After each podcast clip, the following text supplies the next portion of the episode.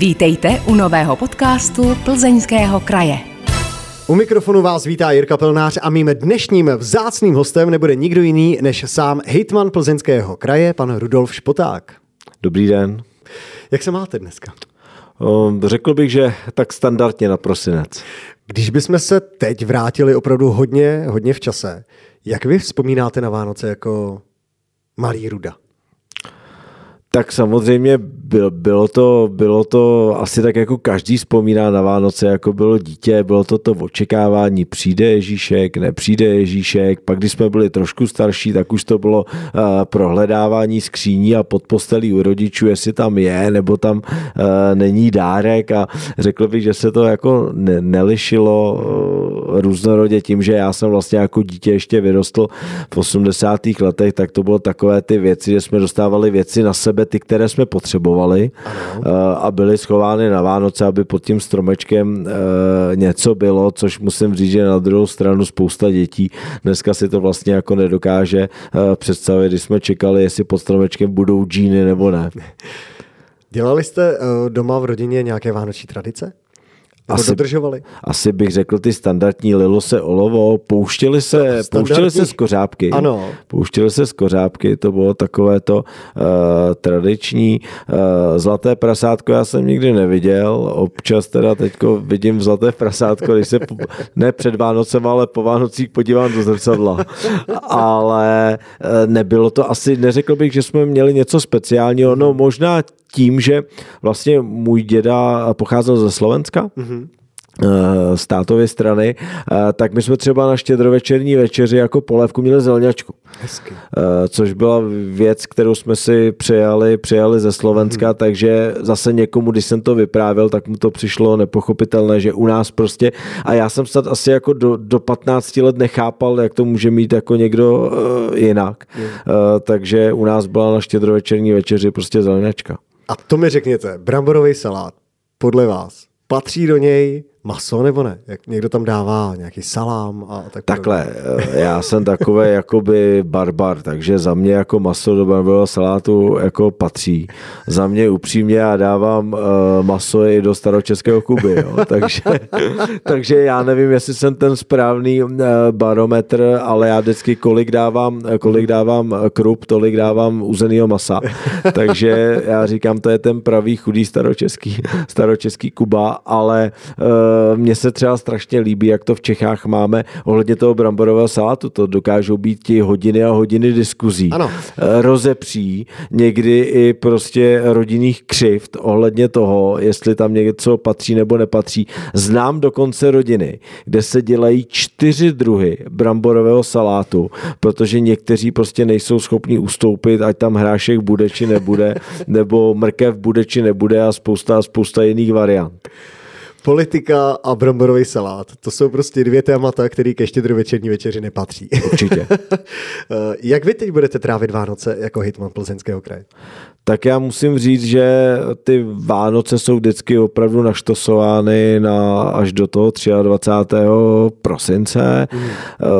různými povinnostmi. Já vždycky říkám, dávejte mi schůzky teda toho 24. ale jenom dopoledne. Eh, takže, takže ne, musím říct, že 24. snad už bude, snad už bude klid, ale do toho 23. je tam, je tam nabito různými setkáními, eh, různou prací, takže to, to jsou věci, ze kterými se tak nějak, tak nějak počítá. Zaplať pán Bože, máme ty onlineové obchody aspoň na to nakupování těch dárků. Když se bavíme teď o dárcích, tak eh, je dárek, který vy jste si jako malý od Ježíška přál a nedostal jste ho? To nevím, jestli je něco, co jsem vysloveně nedostal, ale asi tam bylo, bylo něco, uh, mobilní telefon. Nikdy jsem nedostal k Vánocu mobilní, mobilní telefon. Vím, že jsem si svůj první mobil koupil za vydělané peníze na brigádě, uh, protože moje rodiče ho považovali za zbytečný. Dokonce se tenkrát pamatuju, jak uh, si nás tatínek s bráchou zavolal a řekl, teďko mají všichni ty mobily, tak my jsme byli rádi, že to přijde a on říká, tak tady máte každý nabitou telefonní kartu a telefonní budka je na každém rohu. No a tím skončilo moje očekávání, takže na první mobil jsem si, jsem si musel vidět a to byla asi ta jediná věc, kterou jsem, kterou jsem pod stromečkem nikdy nenašel. Zároveň, co byste si přál pod stromeček teď ne jako hejtman plzeňského kraje, ale jako Rudolf Špoták? Co bych si spal, no to je strašně těžký, jo, protože mě se všichni jako ptají, co by si chtěl pod stromeček a já už jsem asi jako sklesnul uh, k takovým těm jako pragmatickým uh, věcem, uh, které ve finále potřebuju, takže první věc, kterou žádný hejtman podle mě neodmítne, tak je košile. Jasně, to ale, prostě... ale teď, teď ještě nechme hitmana hitmanem. Ale co, co bych jako si přál, já, já asi vlastně jako nemám žádný dárek, který bych eh, jakoby měl vybraný a preferovaný. Což má tu výhodu, že mi prakticky udělá radost cokoliv. Výborně. A s čím byste se uh, jenom tak jako nespokojili jako hejtman Plzeňského kraje? Co byste si přál jako hejtman Plzeňského kraje pro Plzeňský kraj? Co bych si přál hmm. pro Plzeňský kraj? No, eh, tak eh, já bych si určitě eh, přál dvojkolejnou rychlostní železnici jako z Plzně až na Mnichov, aby, mm-hmm. se, aby se podařila co nejdříve zahájit. No, pak bych si přál, aby se nám podařili co nejkratším čase dojet projekt městských lázní a kulturního centra Plzeňského kraje, což si myslím, že bude pro Plzeňáky jenom největší, bude největší dar. No a pak bych si přál tu změnu rozpočtového určení daní, která by měla do Plzeňského kraje přinést více do prostředků, aby jsme třeba těch více jak 6 000 kilometrů silně druhé a třetí třídy, které máme na starosti, aby jsme je mohli opravovat ještě rychleji, Eh, než je opravujeme teď. Tak já doufám, že si tohle všechno Ježíšek eh, napsal. Jsou to tři zásadní přání. Kdy je můžeme cca očekávat a myslíte si, že se splní? No tak, když to vemu od těch věcí, které opravdu budeme mít ve svých mm. rukou, a to bude rekonstrukce eh, městských lázní v Plzni, tak tam pevně věřím, že do konce roku se začne bourat, bourací práce, během příštího roku se bude po pokračovat na eh, projekčních prácí a hmm. prácí s výběrovým řízením, tak já pevně věřím, že do roku 2024 podepíšeme dodavatele a ten odhad je 2,5 až 3 roky, takže pevně věřím, že ať už já nebo další hejtmanka či hejtman bude v tom příštím volebním období stříhat eh, pásku nejenom toho víceúčelového sálu, ale i těch dalších prostor a hlavně prostor Západočeské galerie, hmm. která má spoustu sbírek, které dnes jsou v depozitářích a já pevně věřím, že nejpozději do konce toho příštího volebního období se na ně budou moci nejen občané Plzeňského kraje podívat. Hezky. To máme první věc, pak tam byla dvoukolka? Tak tam byla dvoukolka, no tak e, uvidíme, jak na tom budou e, v kondici státní peníze, e, ale i z německé strany je velká snaha o to, aby se to stalo, stalo prioritou a já pevně věřím, že někdy okolo toho roku 2026-2027 se, se začne stavět a že ta modernizace eh, trati bude co nejdříve a že vlastně ten čas, řekněme, do Mažlice Plzeň by se hmm. měl dostat až někam okolo 35-36 minut. Wow, to bychom si přáli všichni, protože máme všichni tady rádi do Mažlice, rádi jezdíme na Chodsko, na chodské slavnosti. No a to třetí přání, tak eh, to asi není úplně v našich rukách, to už necháme na Ježíškovi. Asi tak. Na vládě a na Ježíškovi. Posloucháte podcast Plzeňského kraje. Blíží se konec roku, roku 2023. Z vašeho pohledu v rychlosti, jaký byl? Já musím říct, že byl trošku turbulentní, mm. ale méně než ten rok 2022, který byl nej, strašně poznamenaný tou energetickou krizí a uprchlickou krizí, ze kterou plzeňský kraj musím říct, že se vypořádal na to, pod jakým jsme obrovským byli tlakem, tak se vypořádal nesmírně dobře. Já jsem vlastně ve své funkci strávil 10 dní míru, mm. protože 14. února jsem se stal hitmanem a 25. února vtrhl Putin na Ukrajinu. Takže začal ten obrovský kolotoč, který vlastně tady všichni, všichni jsme zažili na vlastní eh, kůži. Takže byl trošku méně, méně turbulentní. Eh, dostali jsme se ke spoustě projektům a na některé věci jsme měli eh, klid a já musím říct, že ta situace se trošku, trošku ustálila. Jaký bude rok 2024? Tak rok 2024 bude, pojďme si říct, jednak bude super volební, hmm. protože nás čekají dvoje volby. Volby do Evropského parlamentu a volby do uh, krajských zastupitelstev, což z toho hlediska politického vždycky bývá uh, trošku poznamenáno takovou větší hektičtostí, mm-hmm. víc eh, politických prohlášení a tak dále.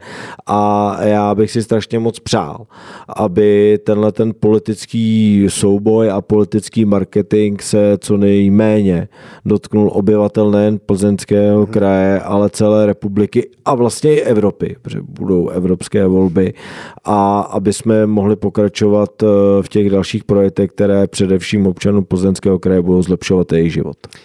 My vám děkujeme za práci, kterou děláte pro plzeňský kraj. Možná jeden z posledních dotazů úplně na závěr. Co máte vlastně na plzeňském kraji nejradši? Těžká otázka, vím. To samozřejmě nejde takhle úplně eh, říci. Mně se na plzeňském kraji strašně líbí ta věc, že my si vždycky ze vším dokážeme pomoci sami. Hmm a vlastně jako svým jako způsobem. Ono, pojďme si to říct eh, jako popravdě, ona, ta, ta antinomozita jako plzeňského kraje vůči té Praze vždycky byla, mhm. vždycky bude. Na druhou stranu, musím si říci, že není tak emocionálně zabarvená, jako je to třeba jako Morava vůči, vůči Praze. Tam si myslím, že to je někdy až jako iracionální. A my si vlastně, se mi strašně líbí na plzeňácích a, a lidí z plzeňského kraje, že si vlastně jako ve finále vždycky dokážeme pomoci sami.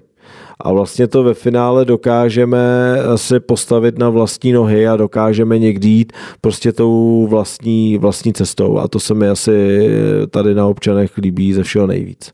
Jste hrdý, že jste z plzeňského kraje? Určitě. Já se to strašně, strašně vážím. Eh, my jsme, my jsme strašně v tomhle tom sveřepí a dokážeme si jít za svým. Eh, u nás na Chodsku bych to ještě vynásobil dvěma. Ano. protože my jsme na to hrdí ještě o to víc, že dokážeme jim mít vlastní hlavu a já vždycky s kolegy z Bavorska a z Horní Falce, se kterými máme vynikající vztahy, eh, řekl bych, že asi jedny z nejlepších vztahů, které jsou za dob fungování plzeňského kraje. Ono to možná bude tím, že já jsem čtyři roky v Německu pracoval, mm. takže dokážu i trošku Eh, to, nahlídnout. Mám do toho teď skočím, to se mluvám, ale kde jste pracoval v Německu? Já jsem pracoval, dělal jsem lakírníka od roku 2012, kdy se tehdy otevřel pracovní trh, až do roku uh, eh, 2016 jsem pracoval v Německu na lakovně, stával jsem ráno ve čtyři a chodil jsem uh, lakovat palety a uh, různé, různé stroje, takže jsem dokázal nahlednout do té bavorské, uh, bavorské mentality a dnes se spojuje i na evropském měřítku právě to spojení Horní Falce hmm. a Plzeňského kraje jako jedno z nejlepších spojení, co se týká hospodářské a přeshraniční spolupráce. Spousta lidí od nás pracuje v Německu, eh, spousta firm zde má své eh, pobočky a dokážeme si vycházet stříc nejenom v této spolupráci, ale i třeba na úrovni univerzit, hmm. Eh, spolupráce na úrovni škol a spousta i lidí v Evropě je vlastně žasné, co jsme dokázali za těch, za těch prostě řekněme 30 let. Eh, tady v této příhraniční spolupráci Horní Falc a Plzeňský kraj.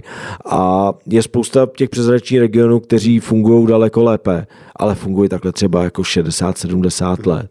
Ale my jsme prostě tohleto dokázali za 30 let a když si vemete, že v Horní Falci v roce 85 v zimě byla nezaměstnanost 45%.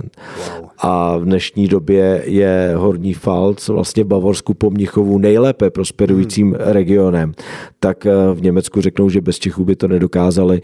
A my se lidé z plzeňského kraje si dokážeme vždycky jít tou vlastní uh, cestou a to je ta věc, proč si myslím, že by každý měl být hrdý na to, že může žít v plzeňském kraji.